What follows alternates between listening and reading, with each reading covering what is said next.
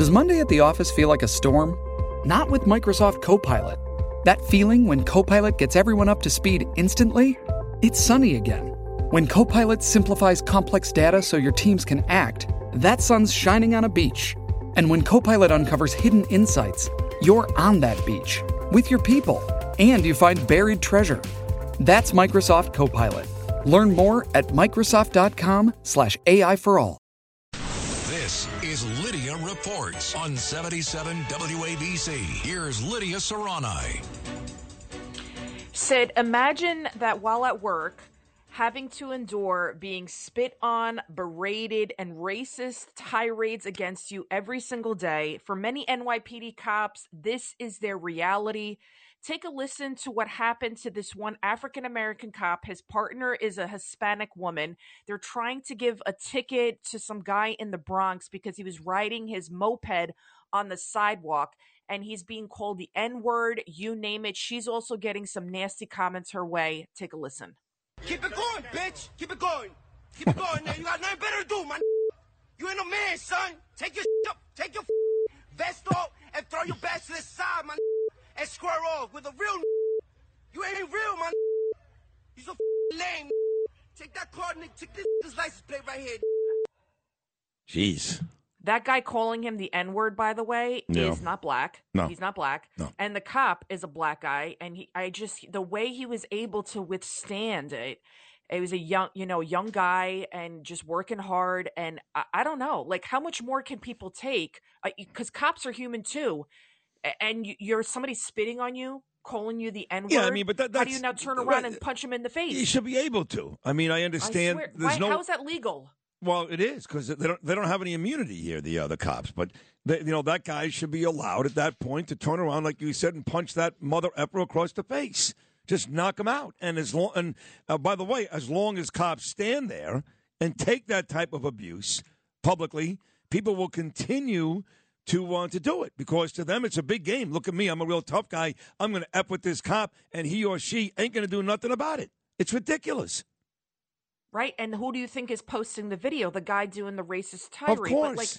what I don't understand is okay, the head of the union, right? Say if I go to work and somebody says to me something racist or nasty or whatever every single day, that's illegal. I could file a lawsuit. Why don't these cops file some sort of lawsuit the union? Because they shouldn't have to endure these type of working conditions. And the reason the criminals are acting like this is because of the legislators that have emboldened them.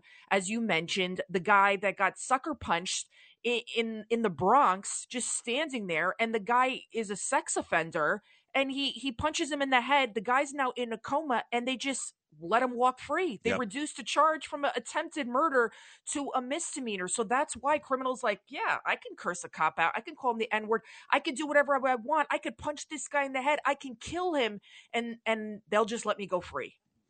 No, I know. That's why I can't believe when I have these discussions with people who go, "Can Lee Zeldin really win?" I go, w- w- "I mean, I understand that the numbers are against us, but you're telling me." And, and they must exist. There must be decent people who are Democrats. There must be. Maybe not politicians, but civilians. You're going to tell me that they see these stories, they see these stories, and they're still going to vote for Kathy Hochul because she's pro choice? I'm pro-choice too. What is that? You're gonna you're gonna you're gonna vote for somebody based on that when we have incidents like this happening on our streets every single day? It's hard for me to believe, Lidia.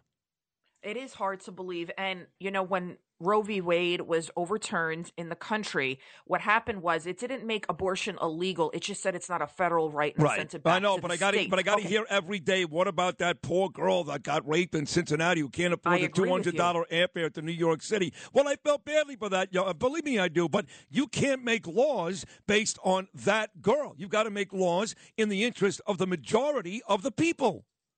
I agree with you. And so when that when that happened, I was one of the few people that said, listen, as a woman, and I have a lot of friends, I'm here in New York City. Most of them are Democrats, independents, moderates, and they're like, hey, You know, I don't want the government saying what I could do with my body. And then I'll, I'll say, well, in New York, you could kill your baby up until nine months. They're like, I don't care. I'm not going to vote Republican. I'm not going to vote for somebody that does that, this and that. And that's what concerns me with the Republican Party because they, we, your base is going to vote for you regardless. The radical Democrats are going to vote for the, for AOCs. And then you're going to have, you know, the radical Republicans vote.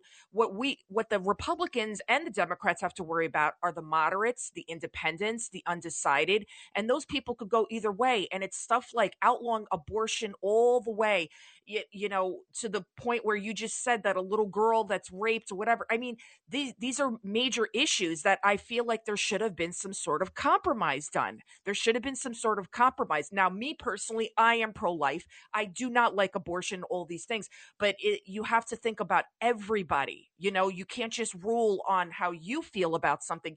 You have to rule on what's good for the entire population of people. Right, and, and, and again, it's unfortunate. And again, with back, their but hearts and not their minds. Back to the Supreme Court ruling, even, and we've been over this a million times, even Ruth Bader Ginsburg said, bad law, bad law. So when the group gets together and calls themselves Ruth Sent Us, no, she didn't. She's gone, actually. God rest her soul. But she said from the very beginning, this was bad law. And I just used abortion as an example because Democrats, you know, believe differently than we do on certain social topics. So they do agree with Kathy on those, but those social topics are not the ones that keep New Yorkers safe, that keep New Yorkers economically okay.